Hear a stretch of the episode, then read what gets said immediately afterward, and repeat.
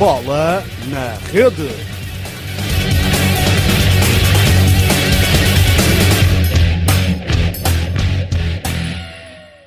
Olá, bem-vindos a mais um BNR Modalidades, desta vez em parceria com o site Ciclismo 24x24. Eu sou o Rodrigo Fernandes e comigo desta vez tem o Nuno Raimundo, o Duarte Pereira da Silva, que são nossos redatores, o Diogo Santos, diretor do 24x24, e o Paulo Martins, habitual comentador da Eurosport e ex-ciclista. Vamos começar precisamente por ti, Paulo. Vamos falar sobre o passado dia 20 de março e o Road Fund que tu organizaste no Algarve. Queria-nos que falasses sobre esta experiência na organização da prova e a prova em si, como é que correu tudo. É assim, acho que em termos de organização correu bem, não há situações perfeitas, há sempre coisas a melhorar nos anos seguintes e é nesse sentido que de alguma forma em 2017 tentarei melhorar aquilo que não foi bem feito em 2016. Penso que foi um evento de alguma forma que as pessoas saíram satisfeitas, com vontade de regressar, e de alguma forma era esse o intuito, é que saíssem satisfeitas e que pensassem em 2017 regressar novamente ao Algarve. E, portanto, a nível da prova, ficaste satisfeito com a competitividade da mesma ou este não era o ponto principal da prova que organizaste? Não, acima de tudo este tipo de eventos acaba por ser mais pelo convívio de trazer, acima de tudo, um lote grande de pessoas na sua convivência. Porque foi um fim de semana ciclístico, sim, já que no dia 19 acabámos por ter um churrasco que revertia a favor da Liga Portuguesa contra o Cancro. E nesse sentido também foi o que me fez ficar ligado a um projeto desta dimensão e com a tentativa de alguma forma de seguir nos anos seguintes. Mas de alguma forma em termos de competição há sempre essa parte competitiva por parte de quem participa, mas em modo geral acho que vale pelo convívio em si e do que propriamente a competitividade. E agora vamos já à pergunta que todos nós fazemos, dos que estamos desse lado e não vemos o Olivier e Bonamici todos os dias. Como é que é o Olivier em cima de uma bicicleta? Não sei se vocês já tiveram a oportunidade de ver aquele setor de pavé que ele fez há 2 anos atrás. É uma comédia, simplesmente. A começar pelo sentido de que não arranjaram um capacete para ele. Portanto, não havia capacete que lhe servisse na cabeça. E depois, porque ele é hilariante, aquilo que vocês seguem na televisão, ela é uma pessoa ao vivo. O Diogo, que já teve a oportunidade de estar com ele, já presenciou essa parte divertida dele, porque ele é realmente uma pessoa comunicativa com toda a gente que se aproxima dele. E portanto, é uma pessoa 5 estrelas, não só como colega de trabalho, mas um ser humano, eu diria que não se pode pedir melhor de uma pessoa como ele. Sim. E agora, quanto ao resto do ano 2016? Tens previsto mais participação em algumas provas da temporada desportiva, digamos assim? A minha? Sim. É assim, eu particularmente já estava parado há 5 anos e, portanto, regressei novamente há 6, 7 meses atrás, mais no intuito de perder peso do que propriamente entrar em competição. Só que depois o bichinho, porque ao fim e ao cabo é uma ligação que tem à modalidade de 40 anos de existência e, portanto, acabei por começar a sentir a necessidade de ter objetivos, porque senão a vontade de treinar nunca seria a mesma. Mas tenho o objetivo no mês de junho, final do mês de junho, antes da volta à França, praticamente se iniciar, ir a fazer os campeonatos nacionais que se vão realizar em Almodóvar e aí, de alguma forma, sentir um pouco aquela adrenalina da competição, voltar a regressar e sentir esses sentimentos todos. Sim. Vamos então agora, depois desta pequena conversa, passar às corridas do World Tour e vamos começar precisamente pelo Paris-Roubaix, a última grande prova que tivemos no passado domingo. Teve a vitória do Mathew Hayman.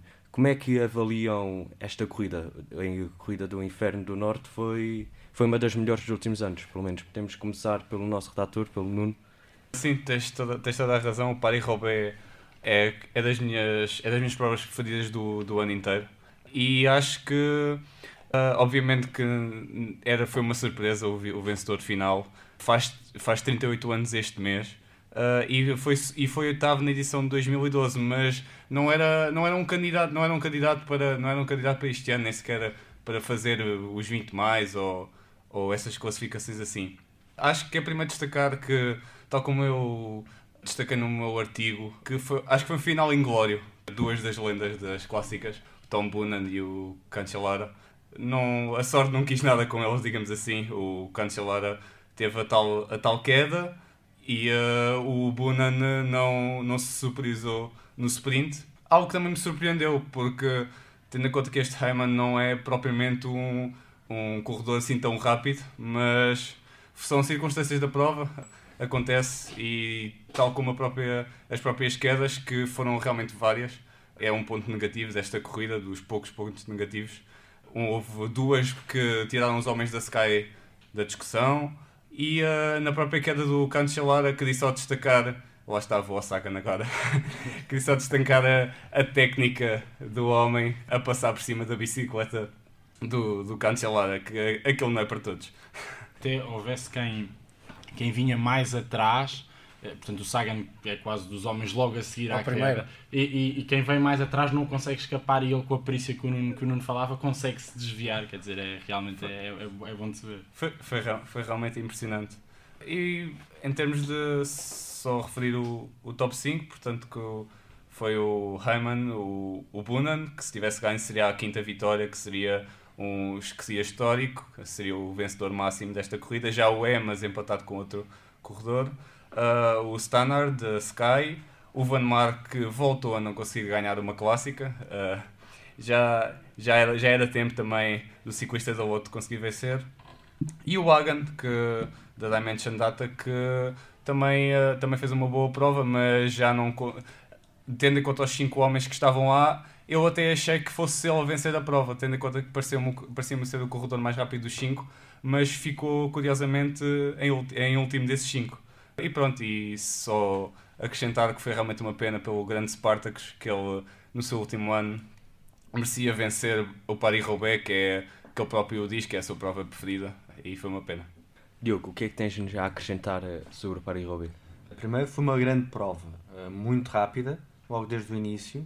Foi pena para já o Nelson Oliveira ter acabado a corrida cedo com a sua queda. Tivemos o Mário Costa no início da corrida em bom plano, na frente da corrida. Mas depois também tivemos, pelo lado negativo, um Alexander Kristoff que não apareceu durante a corrida toda. Um Ars Boom que acabou por desistir. Portanto, uma Astana que praticamente não apareceu. Mas depois também, pelo lado positivo, este Tom Boonen, quase ninguém apostava nele na casa das apostas, não aparecia nos 5 primeiros, que acaba por, com grande ajuda do Tony Martin, que é preciso referir, fazer este segundo lugar. Mas claro, este Mathew Hayman surpreendeu tudo e todos. Em 2008 tinha acabado em último, portanto foi uma enorme surpresa. O Spartacus e o Peter Sagan ficaram fora da corrida logo nos 113 km, quando se dá o corte devido à queda.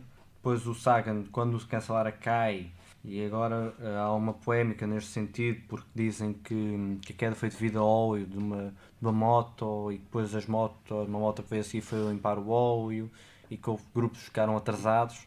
Há um bocado de mistério ainda nesta queda, mas o Sagan perdeu força de trabalho e não conseguiu mais colar.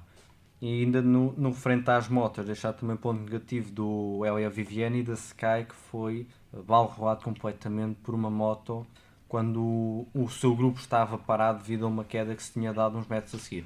Podemos ir agora ao Paulo, continuar no Paris-Roubaix, mas as observações que tenhas sobre esta prova? Para mim foi a corrida mais espetacular que pudemos assistir nesta temporada de 2016.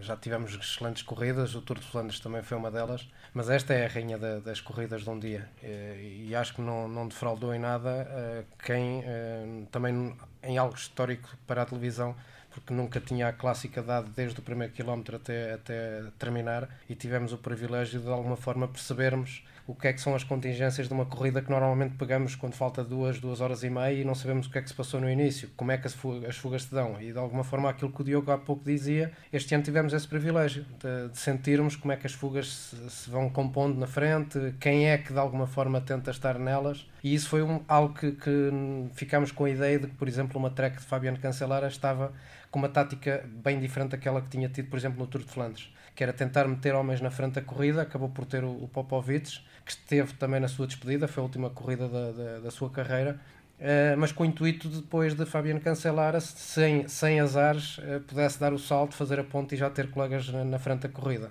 Essa era a tática da equipa Trek, que acabou por ficar estragada pela tal queda que envolveu também o Peter Sagan, e como o próprio Nuno disse há pouco, foi um malabarismo espetacular, porque quem conhece o Sagan sabe que ele brinca com a bicicleta, e ficou ali provado que realmente, mesmo já depois com quase 5 horas de corrida, ele teve aqueles reflexos muito rápidas de conseguir com as mãos num sítio onde por norma até não tem tanta aderência para se controlar a bicicleta, ele conseguiu fazê-lo com a maior das facilidades. Há quem diga que aquilo foi pura sorte, não o é, quem anda de bicicleta sabe que aquilo não se faz com sorte, faz-se realmente com técnica, e ele provou realmente que é um ciclista que até nesse campo é o melhor também a mexer numa bicicleta. Agora em relação à competição, acho que se viveu, para mim, acho que dos últimos, eu já comento ciclismo há mais de 10 anos, garantidamente foi a melhor edição de Paris-Roubaix. O Tom Boonen, como o Diogo dizia há pouco, não fazia parte das 5 apostas na casa que de alguma forma faz esse tipo de jogos, porque realmente o Boonen nas últimas edições não tinha estado bem, no ano passado inclusive com o Cancellara não tinham estado presentes, e de alguma forma a condição física do belga não mostrava que fosse capaz de discutir a corrida como acabou por fazer. Portanto, não considero, há pouco não dizia que o Boonen foi de alguma forma uma desilusão, eu não considero, ele abrilhantou a vitória do Mathew Hayman, que de alguma forma aí sim foi uma grande surpresa, se quisermos dizer a maior surpresa da corrida, porque veio da fuga original, andou mais de quase 200 km escapado, mas depois teve a inteligência de jogar com aquilo que os outros sabiam que ele à partida não tinha, que era a responsabilidade de ganhar. Portanto, ele partia, e lembrando que Mathew Hayman era o recordista de presenças nos ciclistas ativos do Paris-Roubaix, trazia 15 edições realizadas, e nunca tinha fechado um top 5, por 2 vezes top 10, mas para um ciclista com 38 anos e que se dedica a corridas de um dia, porque ele nunca foi uma volta à França, nunca foi uma volta à Itália, e portanto dedica-se a corridas de um dia, e nunca tinha conseguido estar ali no lote daqueles que à partida pudéssemos dizer está aqui para ganhar, está aqui para tentar um top 10, e que realmente conseguiu fazer um momento histórico. E de alguma forma o Boonen, talvez com aquela perseverança que ele sabia que se calhar oportunidades como a que teve no passado domingo não iria ter em 2017, jogou de alguma forma Mathew Hayman com isso, que foi saber esperar sempre que alguém atacava, Boonen respondia. E como é lógico, isso depois faltou. Ao fim de 6 horas e meia de corrida, faltou sprint, faltou explosividade a Tom Boonen já no velódromo em Roubaix. Posso só ressalvar esse próprio aspecto. É mesmo essa parte final, porque o termo desilusão estava a referir mais a esse aspecto da própria capacidade que eu achei que ele fosse ter no final para vencer, tendo em conta os ciclistas que lá estavam a discutir a vitória. Foi mais nesse aspecto, e também num aspecto de que seria algo histórico se ele vencesse. Foi uma desilusão nesse aspecto, não tanto do ter sido segundo, obviamente foi muito bom. Claro. Eu diria que para os fãs de ciclismo e de Tom Boonen, acho que se devem sentir orgulhosos pelo aquilo que o belga fez, porque realmente foi uma corrida extraordinária, mas lá está, não há corridas iguais. Se nós voltássemos a ter a mesma edição de 2016 na estrada, com o mesmo cenário, calhar o resultado seria outro, e voltaríamos lá uma terceira vez e o resultado seria novamente diferente. Portanto, não há corridas iguais, o percurso pode ser idêntico, mas como já foi dito, uma viragem, uma curva, um furo, estraga completamente um Paris-Roubaix, porque é realmente uma corrida diferente. Se nós pegarmos num Tour de Flandres, ou num Amstel, numa Liège, que são as corridas que vêm já de seguida, quando chegarmos ao fim dessas edições, vamos chegar ao top 10 e dificilmente tiramos 2, 3 ciclistas que provavelmente são outsiders dentro dos 10 mais dessas corridas. Num Paris-Roubaix, quase sempre há 5, 6 ciclistas que a priori não os metemos no top 10. E por isso mesmo é que eu considero pessoalmente que o Paris-Roubaix é a clássica das clássicas. Verdade. Duarte, vamos então agora para finalizar o Paris-Roubaix. Só, por exemplo, relativamente ao Sagan, parece-me que muitas vezes a equipa não lhe dá o devido apoio. Encontrou-se completamente sozinho quando precisava de fazer a perseguição para a frente da corrida, e talvez isso, ele ganhou o Tour de Flandres ainda há pouco tempo, talvez isso não lhe tenha permitido ganhar mais corridas destas em que ele é um dos claros favoritos também. E acho que a equipa, e tem-se falado muito sobre o seu futuro, o Sagan deverá ponderar também isso, porque, por exemplo, a Sky, Stannard terminou em terceiro, tinha bastante apoio, apesar das quedas ele esteve sempre bastante apoiado, e era uma equipa que tinha várias hipóteses. Destacar também, e penso não estou errado, o Manu Lerviti da Movistar, que fez 2 top 10 no Tour de Flandres e voltou a fazer top 10 nesta corrida. Eram ciclistas, lá está, como o Paulo dizia, quem é que diria que ele iria fazer 2 top 10 seguidos numa corrida deste género? E lamentar a questão do Nelson, que caiu e não pôde dar o seu melhor, e podia fazer, nós há pouco em off conversávamos, uma gracinha, pelo menos no Paris-Roubaix, que ele podia ter tido um papel importante. Portanto, vamos então mudar para o Tour de Flandres, já que falaste nisso. Vamos começar por ti, Diogo. Tivemos a primeira vitória de Peter Sagan em provas de um dia nos chamados monumentos. Sim, foi um grande momento para o eslovaco, que conseguiu a primeira grande vitória com a camisola de campeão do mundo. Cancellara finalizou em segundo, com o Vanmarcke a bater na barra outra vez, digamos assim, mas também foi uma corrida muito mexida, com muito espetáculo. O Etixx, que falhou outra vez, não se organizaram ali no momento-chave da corrida, a meu ver. Tiveram ali Stibar, depois do Terpstra, e quando se aperceberam que era a altura de unir forças já era tarde demais. Mas depois tivemos, logo ao início, outra vez o Nelson Oliveira, que fruto de uma queda, se não estou em erro, desistiu. Mas a sua equipa, como o Duarte dizia há bocado, teve o Imanol Erviti logo na fuga, que acabou no top 10 e bem. Mais alguns outsiders também no top 10 final, que é, neste tipo de provas, como o Paulo já disse, é comum. Mas foi um grande espetáculo, a meu ver. Nuno? Sim, foi realmente, nesta 100ª edição, é curioso ter sido o Sagan a vencer o seu primeiro monumento na 100ª edição da Volta a Flandres. Queria destacar algo que não deve passar em claro, que foi o facto de, quando o Cancellara e o Vanmarcke estavam a ir até à meta, eu quero destacar realmente o gesto do próprio Vanmarcke para com os Spartacus. Demonstram um enorme respeito. Eles nem se sprintaram, o próprio Vanmarcke deixou o Cancellara ir em segundo e depois receberam os merecidos aplausos do público, porque acho que foi realmente um gesto muito interessante que merece ser destacado. Tal como já disseram, o Sagan venceu isto justamente. Ele, a uma certa altura, estava com o Vanmarcke, mas depois em Paterberg ele disparou e arrancou para a vitória, ninguém mais o apanhou. Também salientar o quarto lugar do Kristoff, que há pouco também falávamos, ele também fez 48º no próprio Paris-Roubaix, ou seja, neste início da época não está a ser tão forte quanto foi o ano passado, esperava mais. E também Luke Rowe da Sky, que fez quinto. Nota também para os abandonos de 3 possíveis candidatos à vitória, que foi o Demar, o Benoit e o Van Avermaet, todos devido a quedas. Temos de ir para ti, Duarte, agora. Referi que o Peter Sagan é realmente incrível. Eu gosto bastante de o ver correr. Por exemplo, na mesma equipa, o Contador também tem um... Eles jogam mesmo pela desportiva. O Sagan fez uma data de segundos e disse: tudo bem, eu vou continuar aqui a correr e tentar procurar a vitória. Eu acho que esse espírito é muito positivo também, se calhar ainda é jovem, se calhar quando os anos começarem a contar já vai começar a sentir mais a pressão, mas acho que é realmente... E traz pessoas para o ciclismo, um jovem como o eslovaco, ele comunica bastante nas redes sociais, partilha, isso pode trazer mais pessoas para ver o ciclismo, mais público, e realmente nós dizemos sempre que provavelmente agora não vemos... O Sagan é o grande favorito para os próximos anos, mas provavelmente com o decorrer dos anos vai aparecer outro como o Sagan e a luta continuará. Tivemos agora o Boonen com o Cancellara, foi uma grande rivalidade, e com o Sagan com certeza que aparecerá outro corredor capaz também de lhe dar luta, entre aspas. Então vamos, para finalizar também o Tour de Flandres, vamos a ti, Paulo. Aquilo que acabou de ser dito agora é a questão de sabermos qual vai ser a dupla dos próximos anos no Tour de Flandres, porque vai deixar de haver Cancellara, portanto deixa de haver aquela dupla de duelo entre Boonen e Cancellara, passará a haver de alguma forma Peter Sagan e mais alguém.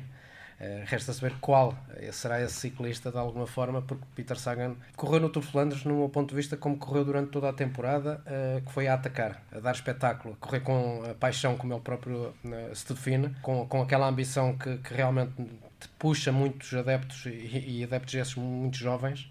Isso também é importante para a modalidade, que há 10 anos atrás a faixa etária que seguia o ciclismo, isto falando nos canais do Eurosport, rondava a partir dos 30 anos para cima, e realmente nos últimos tempos, com Sagan e com outros ciclistas da mesma geração, tem trazido muita juventude, e isso é importante também para o ciclismo em geral. Agora, em relação à vitória de Peter Sagan, como o Diogo já disse, foi o primeiro monumento, na minha opinião, o primeiro de muitos que ele vai alcançar ao longo da sua carreira. Costuma-se dizer que aquela camisola do arco-íris pesa no corpo de qualquer campeão do mundo. Peter Sagan não é exceção, porque não é fácil conquistar vitórias com aquela camisola, porque recai uma grande responsabilidade. Toda a gente quer derrotar no risco um ciclista que a traga. Vimos isso com o Kwiatkowski, vimos isso com o Rui Costa e outros mais exemplos podíamos dar. mas o Sagan nunca nos podemos esquecer que tem, as pessoas às vezes dizem, ah, mais um segundo, mas é certo que ele está na luta pelas vitórias, não está a andar mal, há de haver sempre alguém que está um pouco mais forte do que ele, talvez correndo de alguma forma mais fria, e como também já foi dito, o Sagan não tem tido equipa, não teve na Liquigás, não está a ter na Tinkoff. É um ciclista, quando está a 2-3 horas de terminar a corrida, já não tem ninguém da equipa, se tem é o Oscar Gatto e pouco mais, e é muito pouco para um ciclista que tem a responsabilidade de dar vitórias à equipa. E não é por acaso que termina um Paris-Roubaix e já vem um Etixx dizer que quer os serviços do campeão do mundo em 2017. E, portanto, está aqui de alguma forma aquele testemunho de Boonen. Se Cancellara já está a fazer as despedidas, Boonen de alguma forma poderá estar a fazê-lo também, porque a Etixx é uma equipa que está-se a remodelar. Há 5 anos atrás, quem olhava para a Etixx era uma equipa que corria apenas e só para ganhar corridas de um dia, provavelmente discutir algumas ao sprint, hoje em dia quer um pouco mais. E este Sagan, de alguma forma, pode vir a dar tudo isso e compor muito mais a estrutura belga, que é das mais fortes a nível mundial, gastam milhões e milhões nas contratações feitas, e se Sagan realmente for para lá, tem a garantia de ter uma equipa para as corridas de um dia. Já não falo para uma volta à França, onde ele quererá ganhar mais uma vez a camisola verde, mas acima de tudo nas clássicas é certamente um ciclista a ter em conta, se de alguma forma tiver uma equipa que lhe dê o conforto que ele atualmente não tem. Rodrigo, se me permites só fazer uma espécie de previsão para o futuro, que eu esqueci-me de referir há bocado, mas acho que daqui a uns anos poderemos ter o Peter Sagan como vencedor de todos os monumentos. É uma espécie de previsão, não sei se poderá... Não, eu concordo. Aliás, não sei se acompanham muito ou não as transmissões do Eurosport, mas já diversas vezes disse isso. Sagan, quando terminar a carreira, garantidamente vai estar numa página muito bonita do ciclismo mundial e com vários monumentos conquistados. Vamos então agora passar das provas por um dia para outra prova que acabou recentemente, no passado dia 9. Vamos falar da Volta ao País Basco, em que Alberto Contador venceu à frente de Sérgio Henao e Quintana, só para dizer alguns dos nomes que tiveram no top 10, e tivemos o Rui Costa em 7º lugar. Podemos começar por ti, Duarte, o que é que nos tens a dizer sobre esta prova? Bem, eu confesso que sou um fã de Alberto Contador, é um ciclista provavelmente do qual eu mais gosto, sobretudo pela maneira como corre. Falávamos há pouco do Sagan, o Contador ataca numa mesma subida, se eu preciso, 4 e 5 vezes, não desiste. Não é que os outros ciclistas não tenham mérito, por vezes correm de maneira mais fria e até podem já ter custado algumas vitórias a Contador. Mas sobretudo o que eu notei nesta edição, e apesar de por vezes atacar, o Contador guardou todas as suas forças para o contrarrelógio. Eu estava a acompanhar o contrarrelógio quando sai o tempo do Nairo Quintana, que mesmo para o Nairo Quintana, e sendo um contrarrelógio a subir, foi um grande tempo. E do nada veio o Contador e bate ainda ao tempo do Quintana, quer dizer, é espantoso. E tal, muitas vezes... talvez em menor grau do que o Peter Sagan, o Contador também corre muitas vezes sozinho, quando é uma subida mais longa, mais difícil. Certo, na volta à França terá Kreuziger, terá outro tipo de apoios, mas o Contador também corre muito sozinho. Relativamente ao Sérgio Henao, acho que demonstrou pouca ambição. Digo isto porque há uma etapa em que ele está juntamente com o Contador e parece que tem medo de atacar o Contador. Isso também é o psicológico, sabem que está ali um grande campeão, que ele pode atacar, mas depois a seguir pode levar o contra-ataque e ficar para trás. Depois colaborou com o Contador para deixar os mais concorrentes para trás, mas sim, o Quintana ainda me parece que está numa boa forma, até venceu uma corrida recentemente, mas ainda não está no topo de forma, sendo que eu acho que o Quintana, melhorando o contrarrelógio, tirando estas cronoescaladas, quase como foi na Volta ao País Basco, é um ciclista para o futuro e que está aí para vencer provas de 3 semanas. Rui Costa é sempre muito consistente, destacar só a leitura de corrida do português é impressionante. Está sempre bem colocado, e isso muitas vezes, ele que quando é uma montanha mais longa ou mais inclinada pode não conseguir andar com o Contador ou com o Christopher Froome, por exemplo, mas a leitura de corrida muitas vezes contorna isso e permite-lhe que ele ande quase sempre com os melhores, e é de uma regularidade incrível, principalmente em provas de uma semana. Será rara a prova em que o Rui Costa não fecha top 10, juntamente com nomes como os que já falámos aqui. Portanto, vamos a ti, Paulo, agora, para continuar no País Basco, a avaliação à prova, e agora pedir-te uma avaliação mais focada no Rui Costa. Acima de tudo, foi também lá está mais uma corrida, esta de por etapas, que tivemos o privilégio de acompanhar, que foi de muito bom espetáculo. Já foi falado de Contador, de outros ciclistas. Quanto ao Rui Costa, é aquilo que já nos habituou nos últimos 5-6 anos. É um ciclista muito com uma visão de tática impressionante, muito apurada, e faz com que realmente, juntando a sua qualidade, independentemente às vezes também um pouco como o Contador, como Sagan, estarem muito isolados sem equipa, mas conseguem com a sua inteligência de corrida conseguirem usufruir de grandes resultados no final. E esta volta ao País Basco vem mostrar mais uma vez tudo isso. Um ciclista que eu continuo a dizer que se o Rui de alguma forma olhasse a um calendário, fosse ela qual a temporada, mas esquecesse um pouco as provas de 3 semanas, particularmente a volta à França, que é aquela que ele normalmente disputa, eu acho que iria tirar um dividendo ainda muito mais no final de uma temporada, lembrando que já são duas temporadas seguidas que ele fecha no top 10 do World Tour, portanto não é para um qualquer ciclista. O Rui já o conseguiu fazer, já foi campeão do mundo, que se dissessemos já meia dúzia de anos atrás que Portugal iria ter um campeão do mundo, eu acho que as pessoas iriam-se de alguma forma rir, porque não acreditavam que isso fosse capaz de acontecer, e o Rui tem-nos oferecido tudo isso. É realmente um ciclista que em 6, 7, 8 dias é muito consistente, não é por acaso que ganhou 3 vezes consecutivas a volta à Suíça, mas depois falta-lhe a recuperação. No meu ponto de vista, a recuperação é aquilo que ele não tem em comparação a outras figuras, que ele consegue bater na estrada em 1 semana, mas não consegue fazer em 3, que é realmente a debilidade que no meu ponto de vista não é pelas quedas, não é só por doenças, que às vezes ele acumula também em provas de 3 semanas, mas é a incapacidade de recuperação. Nem toda a gente, por muito bom que seja, é a mesma coisa que se dizer a um Tom Boonen para ir ganhar uma volta à França, ou um Peter Sagan para o fazer, não tem capacidade para tal. São grandes ciclistas noutra vertente, mas em provas de montanha, com 3 semanas pela frente, não o conseguem fazer. O Rui, no meu ponto de vista, também não consegue fazer, e não acredito que vá melhorar de alguma forma no decorrer da sua carreira. Paulo, talvez por isso, desculpa Rodrigo, já que temos aqui a oportunidade de falar com o Paulo, talvez por isso as declarações que ele fez agora há pouco tempo, em que dizia que trocaria 2 etapas ou etapas na volta à França por fechar um top 10, porque lá está, não ter a obrigação de fazer um top 10 permite-lhe gerir melhor esse esforço durante as 3 semanas. Aliás, ele já ganhou, penso que foram 2 etapas da mesma edição da volta à França. E foi precisamente numa edição polémica, porque foi na edição que Valverde fura, que toda a equipa teve que pôr o pé no chão para tentar levar o espanhol à frente, exceção feita para Nairo Quintana, que foi o único que não aguardou pelo espanhol, e o Rui naquela altura ficou para trás quando ele saía para um top 10, e portanto foi polémico, porque nós portugueses, como é lógico, não gostámos da atitude, mas depois veio-se a provar que se ele não tivesse perdido aqueles minutos todos naquele dia, que provavelmente continuaria com a psicose de tentar fechar top 10 e nunca teria conquistado 2 etapas naquela edição.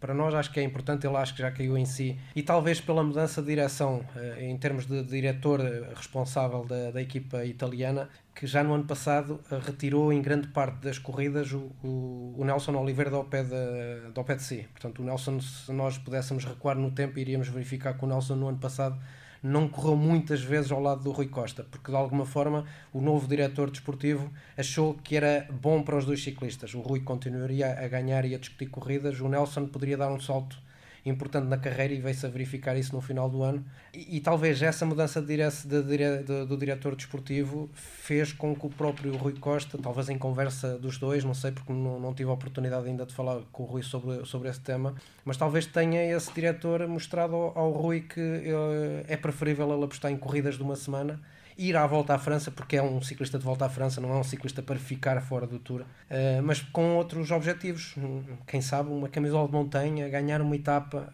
eu acho que lhe dá um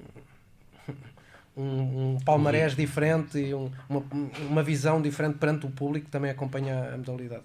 Diogo, continuando na volta ao País Basco, também te pedi a tua avaliação à prova e perguntava-te que ciclista ou ciclistas destacavas nesta prova.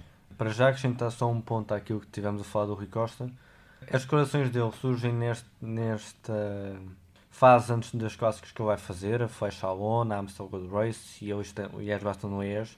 De uma forma retira pressão para o Tour, ele nesta fase já tem a pressão, normalmente é muito regular nestas provas que ele faz, em abril, e retira de alguma forma pressão para o Tour, dá mais liberdade para o Tour, porque normalmente quando vem o tempo de volta à França, falamos sempre do Rui Costa, a imprensa nacional fala sempre do Rui Costa, o Rui Costa é sempre dos ciclistas mais entrevistados, mais rezados, de alguma forma é um ponto muito bem jogado pelo Rui Costa. Voltando à volta ao País Basco, destacar o vencedor, obviamente o Contador, que foi consistente ao longo dos 6 dias, mas também destacar o João Sanches, que venceu a primeira etapa, fez uma leitura de corrida muito bem, após a última dificuldade do dia atacou, juntamente com Daniel Navarro. Samuel Sanches, que venceu a 4ª etapa após quase 3 anos sem vencer, e ainda antes, na terceira etapa, o Stephen Cummings a mostrar que é um ciclista bom, com uma leitura de corrida excelente e venceu a etapa. Temos ainda José Gonçalves, que desistiu à quarta etapa, o Domingos Gonçalves, que completou a prova, e vimos por vezes estar ali em bom plano, mas pelo lado negativo também destacar toda a equipa Trek, que o melhor resultado foi o Paulo Martins no 18º, o Ryder Esdal desistiu à quinta etapa, o Zubeldi aqui logo nos primeiros dias e o Frank Schweig ficou logo atrasado, salvo erro, à segunda etapa. Vamos agora a ti, Nuno, para finalizar a volta ao País Basco. Pedia-te também, como já pedi a todos, a opinião geral sobre a prova e se tinhas algum fator a destacar, algum ciclista, alguma etapa. Sim. Não há muito mais a acrescentar, que já disseram, foi realmente uma boa prova, uma vitória justa do próprio Contador, que nas corridas que tem feito nestes últimos tempos tem estado quase sempre ao ataque nas etapas em que deve estar ao ataque.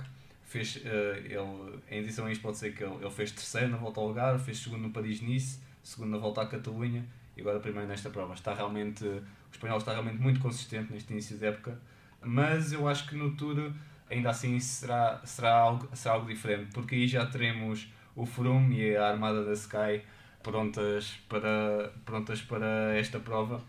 Mas de qualquer das formas foi realmente uma vitória justa, tal como já salientei. O próprio Nairo Quintana também está em boa forma e mereceram estar no pódio.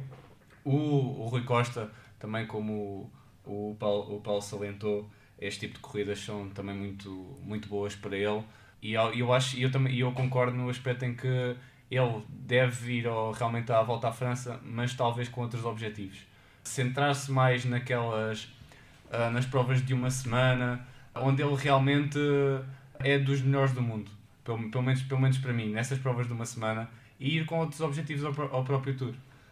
Queria, como pediste para destacar, vou destacar aqui dois jovens que me parecem bastante promissores. Um deles terminou no 11º lugar e outro terminou do 14º, foi o Vervaec, da Lode Sodal, que tem 22 anos, e o Latour da AG2R, que também tem 22 anos, e ambos que me parecem ser dois jovens bastante promissores e com um grande futuro, principalmente nas etapas de montanha. Só, Rodrigo, para não ser injusto, muito rápido, só o Thibaut Pinot, que está a fazer uma temporada também ela muito regular e melhorou no contrarrelógio. Lá está, é sempre um contrarrelógio a subir, mas penso que terminou 4º, 5º, não tenho aqui agora, mas esteve novamente em bom plano e é a esperança dos franceses para a volta à França, para ver se aquele segundo lugar do Perrot não foi um mero acaso, e o Pinot terminou em terceiro nessa edição. Não, mas o Thibaut Pinot está a fazer uma temporada, para mim, fabulosa. Ganhou o critério internacional, tem estado sempre a lutar pelas corridas que têm vindo a discuti-las. Top 5, e como disseste, contra-relógio, onde realmente ele tem tido uma evolução tremenda, e particularmente as descidas. As descidas onde ele era temido pelo pelotão, porque por norma ele caía 2-3 vezes nas descidas, onde por vezes estávamos em finais de etapas e ele caía muitas vezes, e quando não caía fazia perder inclusive adversários bastante tempo, porque ficavam cortados, não conseguiam ultrapassá-lo, e ele até nesse aspecto melhorou imenso. Vamos vendo o ciclista francês a atacar, e como aconteceu agora na volta ao País Basco, e realmente é um ciclista que a mim particularmente enche-me muito a forma de ver o ciclismo, porque é um ciclista que eu gosto de ver, um ciclismo atacante, e ele, como não é um defensivo, acaba por estar naquele lote de ciclistas que eu tenho vindo a seguir, e que tenho a certeza que mais cedo ou mais tarde vai voltar a repetir um top 3 na volta à França. Ele vence o critério internacional com uma autoridade brutal. Sim. Parecia que estava a escolher o momento onde ia atacar, atacou, deixou os outros para trás e terminava ali quase a prova. Aliás, na volta ao País Basco destacámos aqui várias situações. Eu, para mim, aquela que, para além de tudo aquilo que já foi dito, que foi muito bom, muito positivo na corrida, mas a vitória do Diego Rosa da Astana foi fabulosa. A forma como ele depois acaba por vangloriar-se com aquele dia, para ele será certamente histórico, porque foi muitos quilómetros de fuga, com toda a gente a querer alcançá-lo na parte de trás da corrida, e não conseguiram no fazer. E depois tem aquela situação de descer da bicicleta a 2 metros do risco de meta. Outro festejo para a história. É, sem dúvida. Clarificar aqui o que o Duarte disse, o Thibaut Pinot ficou em 6º no contrarrelógio. E para fecharmos o podcast, vou-vos pedir a cada um de vocês, uma vez que o tempo já vai um bocado longo, em vez de falarmos sobre os ciclistas portugueses no World Tour, vou-vos pedir a cada um de vocês, começando no Paulo e acabando no Nuno, para dizerem até o momento qual é que acham que está a ser o melhor ciclista português lá fora e o porquê. Eu penso que dos portugueses, acho que será unânime em dizer que é o Rui Costa, realmente, porque tem mostrado aquilo que nos habituou, muito consistente, prepara sempre muito bem a sua temporada, mesmo quando ele há meses atrás foi pai, por vezes os ciclistas quando são pai, ainda para mais a primeira vez, acabam por desligar-se um pouco da bicicleta para cuidar um pouco mais do seu familiar novo, mas até nisso o Rui conseguiu ter a sua agenda bem organizada, conseguiu fazer os seus estágios de altitude, conseguiu ser o máximo profissional possível, conseguiu ser pai garantidamente e consegue chegar às corridas e continua a ser aquele Rui Costa que nos habituou a não fazer número no pelotão, mas sim a discutir as corridas. Diogo? Eu subscrevo as palavras do Paulo. Também não temos tido ainda toda a nossa armada portuguesa lá fora em ação, porque temos o Edgar Pinto ainda a voltar à bicicleta depois de uma longa lesão, uma longa paragem. Como já falámos aqui, o Nelson tem tido um tremendo azar nestas duas clássicas que eu ia com objetivos. O José Mendes também tem estado parado e temos tido um Tiago Machado que agora vai para estas três clássicas, duas na Bélgica e uma na Holanda, ajudar o Joaquim Rodrigues em trabalho. Mas o Rui Costa tem mostrado mais do mesmo e do bom que ele tem, que é a consistência, uma grande leitura de corrida, e podemos esperar realmente ele com bons resultados neste final do mês de Abril. Duarte? Sim, subscrevendo tudo aquilo que foi dito. Sobre o Tiago, por exemplo, parece que ainda falta ali dar o salto, mas tem feito resultados também consistentes, e o Rui lá está, mais do mesmo, e Deus queira continua a dar-nos este tipo de alegrias, porque realmente traz muita gente para a modalidade. E para finalizarmos, Nuno? Sim, também subscrevo. o Rui Costa tem também feito um início de época consistente, foi 14º no Dubai Tour, 5º no Tour do Oman, 10º no Paris-Nice e 7º neste País Basco.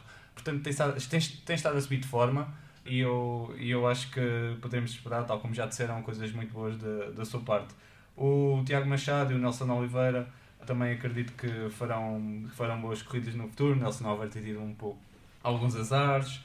O Tiago Machado em França há pouco tempo, no circuito de Sarthe, fez 8º, portanto também está a subir de forma. E o José Gonçalves, nas provas que eu tenho visto dele, também tem tentado estar ao ataque, e é isso que podemos esperar do próprio José Gonçalves, um muito bom oportunista e que possa ganhar umas etapas em boas provas.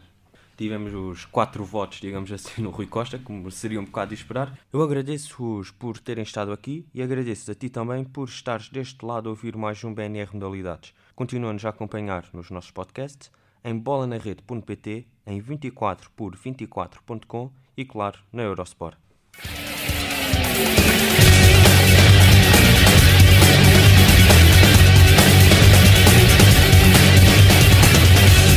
Bola na Rede!